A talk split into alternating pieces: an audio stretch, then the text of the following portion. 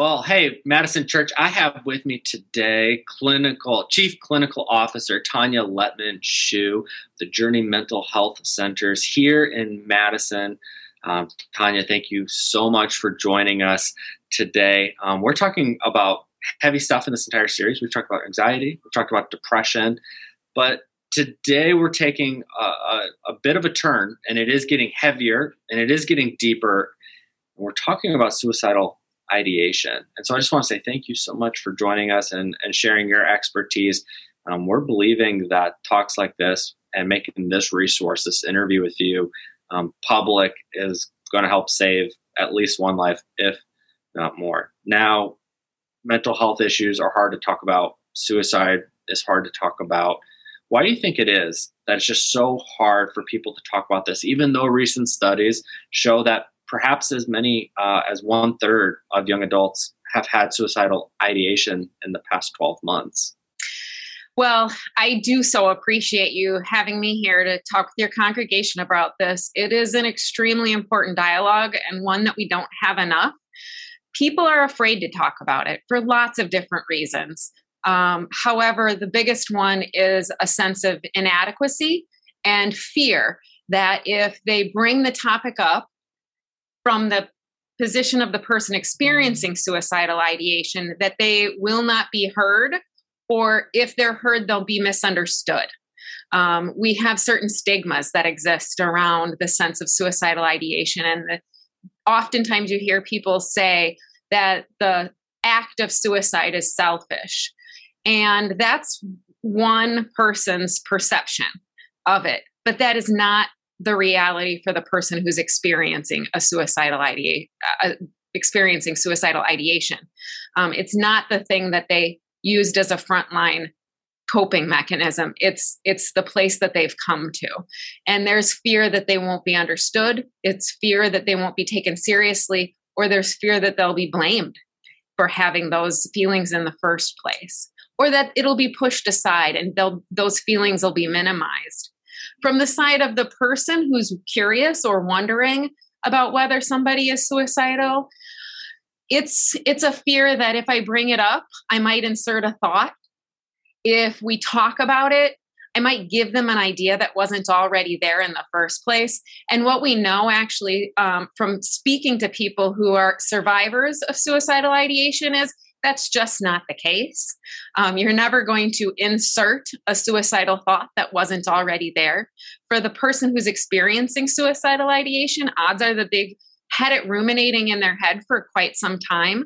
Um, recent uh, research has indicated that some people experience their earliest suicidal thoughts um, in their childhood, going back sometimes to the early ages of five, six, seven. Um, and those are really heavy it's a hard thing for us to think that societally we have people walking around during even their childhoods with very deep distress and pain. So it, it's extremely stigmatizing um, to think that there there's any fault in this when in actuality it, it's just something. It, it's a thought.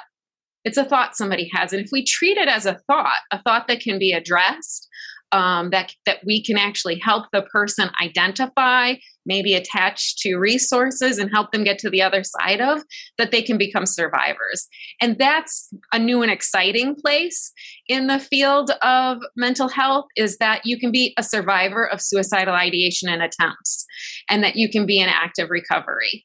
And so that's the good message that's the hopeful message that i hope that we can get out there when you said that as young as maybe 5 mm-hmm. have had these thoughts or, or, start to begin to have these thoughts i actually i have a five year old as my firstborn son and so to think of um, all of the things that we're going through you know getting excited for 4k and um, watching superhero squad on disney plus but to think then as a parent that perhaps my son could be having these thoughts and other parents have kids but perhaps people who are adults now who say, yeah, that was me. Like I, I can remember having those thoughts. What are some of the root issues or what are some of the causes behind mm. suicidal ideation? As I indicated before, you know, suicidal ideation isn't the first line of a coping mechanism or, or a coping defense skill. Um, it really is where a person gets to after they've typically suffered a major injury in their life. And some of those injuries can be, be cumulative and small and start in early childhood abuse, neglect, um, having been raised in a household where there's untreated mental illness or untreated addictions. Um, and those typically then lead to the neglect um, that a child might experience. Um, some of our LGBTQ community talks about even at very early ages having a sense that they didn't feel like they belonged in their body. And as a sense they felt very alienated. And um, their one way of thinking about um, having some relief not knowing that they are a transgendered person or that they are um, a, a, gay person a gay or lesbian person um, or bisexual person um, is to think about how how can i get out and so those are some real early on things that can lead to um, suicidal ideation. Um, other injuries that might occur, losses of parental figures that are really, really traumatic. Um, any big loss that we sustain in our lives, even as adults. Here we're in the midst of this pandemic. People are losing loved ones due to COVID. Um, people have lost their jobs. People are incurring large amounts of debt. Any of those are experienced as a huge stressor in our lives and as a moral injury. If a person doesn't have a really good support system, if they become depressed themselves, if they lose their housing or any of their social determinants of healthcare or supports, um, that can cause a person to become helpless, hopeless, and and lose sight of a future. And so those are some things that can lead it. So depression and anxiety um, can lead it. Other if you have a major mental health concern, um, such as bipolar disorder, schizophrenia. Um, any of those things can be extremely scary and sometimes um, reality altering. And so, if you become psychotic, uh, it can really leads you down that path. So there's lots of things that lead a person there, but it's never it's never a quick judgment. It's never a place a person has got to easily. And so that's what we need, people need to know. If you're sensing that somebody may be struggling with suicidal ideation it's okay to ask that question. It's okay to ask are you okay? Are you thinking about hurting yourself? Are you worried for your own safety? How can I help? And those aren't questions that fall off people's tongues, but we can practice them. We can practice them, we can become proficient at asking them. And we may not be the person to deliver the intervention, the thing that, you know, keeps a person from hurting themselves, but we can certainly be the first step on that journey. Yeah, no, that's one of the things that we've talked about in this series when we've interviewed other um, mental health providers has been if we do know somebody who is struggling with anxiety, we do know someone who's struggling with depression. And so when we're thinking about the people that we love, um, as people are watching this interview and they're thinking of a family member who might be struggling with suicidal ideation, your advice to them would be to talk, to ask open questions, to kind of be very non non-judgmental, very accepting. Is there anything additional to the conversation aspect um, of talking with somebody um, that you would recommend, or are there resources available to somebody who has a family member or a friend who has suicidal ideation? You just outlined open, accepting, non judgmental. And if you can even say, I'm really looking to have a conversation with you. Please know, no judgments. Please know I'm going to stick in here with you. Um, I, I really want to be a present, active listener, here for you and supportive. You know, those are really important things to say prior to having this conversation because those are in the back of that person's minds. And if you can reassure them in advance of the, the dialogue that you're not going to run, that you're not going to judge, and that you're going to stick there, stick by them, the person will be more likely to disclose. And there are a lot of resources actually. Um, we in Wisconsin, in Dane County in particular, have had a lot of successes in seeing a decline in our suicide rate. And there is recent literature. I actually can send you some, um, but there was a report put out in 2020 um, by the state, and it's called Preventing Suicide in Wisconsin Partners Saving Lives, Lives in Our State. And it is a really comprehensive report. I can send you the link so that your, your parishioners have it. Um, it is really helpful and it talks about language. It talks about you how we use terms to um, demystify suicidal ideation, how we um, there's an old terminology, committed suicide. Well, we don't say committed suicide anymore. We say died by suicide. We say t- took their life by suicide because committed suicide has a, a it implies a crime behind it. Um, we commit crimes. We commit violent acts against other people. And, and yes, it is a violent act against ourselves. Um, but committing suicide has has a certain connotation with it and there's a whole section of that report that talks about the language is how to be empathetic when having the conversation with somebody who's struggling um, it also talks about how to access resources. There are a lot of hotlines. There is a texting line for those youth who find it difficult to speak to somebody on the phone. So there's a texting helpline. Um, in Dane County, Journey has a 24 hour, seven day a week uh, crisis line, and that number is always staffed. Um, right now, we're taking on average between 300 and 450 calls, um, or fi- I'm sorry, 3,500 to 4,500 calls a month. That is pretty significant. Um, people are struggling more than ever before, and they're reaching out for the help that they need, which is really encouraging to me. Um, and we would encourage any of you to utilize that call as well. Like I said, it's staffed by mental health professionals 24 hours a day, seven days a week. And it's for anybody experiencing suicidal ideation, worried about taking it, making an attempt, needing to get connected to hospitalization, and or experiencing a major mental health concern. Right. And Journey Mental Health Centers uh, is one of the local health providers that we have provided email address and uh, website and uh, phone numbers for, for for our congregation. And we also have that National Suicide Lifeline um, number that we'll be showing again at this service. We'll include it in this uh, interview. But wow, I mean, the stats would be that you guys are receiving uh, about 100 phone calls a day uh, on if we're just taking the average and so definitely something that a lot of people um, are are just really struggling with right now and and thinking about so it's almost certain that somebody listening or watching is going to be thinking about this for themselves. Mm-hmm. um, what would you say directly to them? I mean it's anonymous. We don't know who they are but they're watching us right now. What would you say to them right now? I'd say that i, I believe that they are experiencing pain and you're not alone.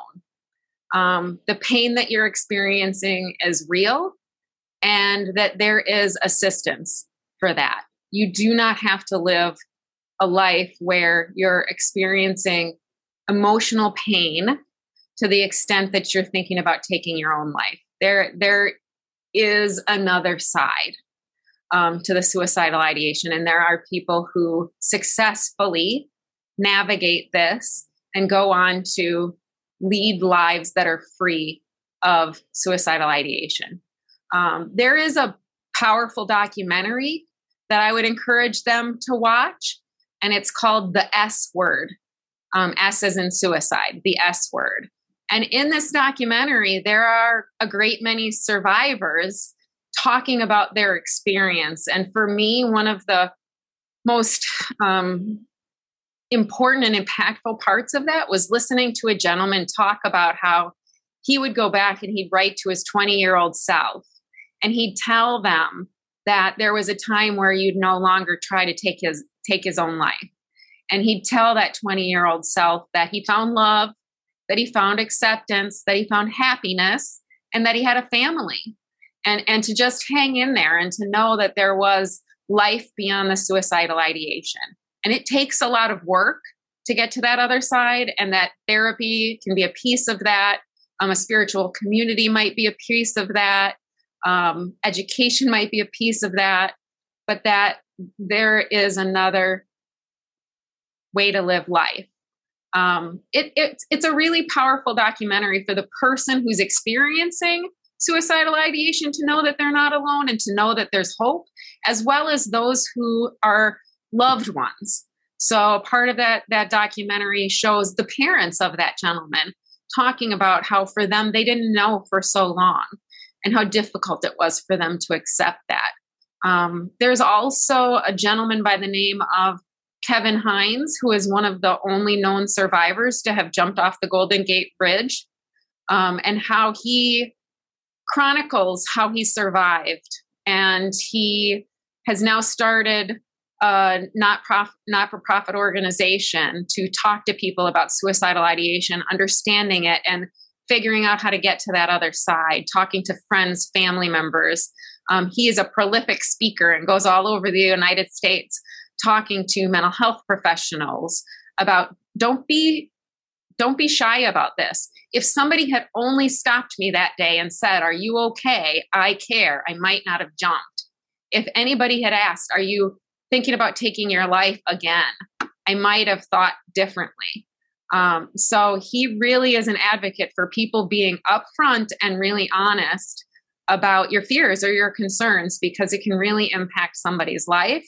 And if you're struggling with ideation, he encourages you to really get out there because having those hidden thoughts doesn't help you get to that other side and learn a new or different way of of experiencing life. So the S word documentary, we've got um, multiple phone calls or I'm sorry, phone numbers that we can call and even text, which definitely for for a lot of people that would maybe a easier on ramp to having these conversations, as well as a lot of resources that are out there. Mm-hmm. I'm wondering though for um, people in our community who have already lost a loved one to suicide. Um, what are there resources for them in, hmm. in Madison, in the area as they grieve? Because um, many in our church know that my cousin died by suicide in December, and I've done lots of funerals for a lot of people who have passed away in different ways. Undoubtedly, the grief that comes around losing someone to suicide was very, very different, mm-hmm. not just because it was my family, but just and as I walked through the family of this loss, it was just very, very different. Lots of questions, more questions, less mm-hmm. understanding, a lot of guilt. Yes. And so I'm wondering for people who um, are family members of someone who has passed away by suicide, um, what are those local resources? Mm-hmm. So I'm want to extend to you my my sympathy, my empathy around your loss. And and that loss is real. The pain is real and it's tragic whenever someone dies, but as you say, it gets far more complicated when the person has died by suicide. Um, and it's important that you not grieve alone and it is important that you not blame yourself. Um, there uh, is a group here in the Madison area started by a woman who lost her a loved one to suicide, and it's called Survivors of Suicide. Um, it is available through Journey. Um, we are affiliated with it, but it is a not for profit support group. It's its own entity, and they meet um, here on our campus sans a pandemic. Um, and they lend support to one another on a monthly basis. And they call one another, they provide support, and they provide resources. So that is both at a, at a uh, local level. I believe that there is a national um, contingent for that as well. But it is important that you reach out to other people who've experienced similar losses so that you can share with one another um, your grieving process because it is unique and there is it, it doesn't the grief doesn't dissipate in the same way um, the anniversaries are more poignant because y- you're oftentimes left wondering what that person would have have looked like had they lived another spring or another summer. Um, so there is a lot of sadness, remorse, and guilt, but it's important for the the families to know that um, they're not alone. They're not alone, and they're not to blame. Right. So important. Um, and yeah, I would just add to that. I'm not the speaker at our church this week on the topic, um, but really just important that it's okay to not be okay, and it you know it really the guilt and shame that comes around it um, is just so unfortunate. It, but it is great that there are resources um, like the one that you mentioned, the survivors of suicide, that's here in Madison. That if somebody is grieving, they can come into a group setting and, and talk these things through because that's just so helpful um. Regarding any sort of loss. Is there anything you would like to to add to our conversation? Maybe I didn't ask. You don't feel like we covered it good enough. Something you want to say to someone? Anything? You may be uncomfortable and I understand that. When you start to practice any skill, you're going to be uncomfortable. However, if you give it a shot, you'll get more and more comfortable having these uncomfortable conversations. And it's really important that you do so because you may just save a life. Uh, we have ample opportunity to do public speaking events like we're doing right now. And almost inevitably, one of our staff gets approached by somebody who is either made an attempt, contemplating making attempt, or is worried and wants an intervention with somebody who is they're concerned about making an attempt. And we can't get comfortable quick enough. Um, and it's okay. You may say the wrong thing, and the it's a pretty forgiving audience. Um, so just know that. Um, Yes. And so, what we're going to do here, if you're watching or listening on YouTube or wherever you listen to podcasts, if you're watching uh, at our in person service um, on Sunday night, we have all of these resources readily available to give to you and i'll be there to talk to you we have lots of um, people who are ready to talk to you and so your life absolutely matters you are not alone we want to be a non judgmental, accepting place for you to come and talk these things through because you do matter immensely. Mm-hmm. So, um, Tanya, just thank you so much for spending some time with me today. Um, we believe this is going to help save some lives.